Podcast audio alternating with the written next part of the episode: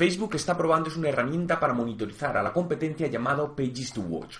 Hace unos días a determinados administradores de páginas de fans, Facebook les ha activado un nuevo módulo llamado Pages to Watch que les permite monitorizar las páginas de fans de otras empresas y que según la descripción podrás monitorizar el progreso de una determinada fanpage y ver los nuevos me gusta que consigue.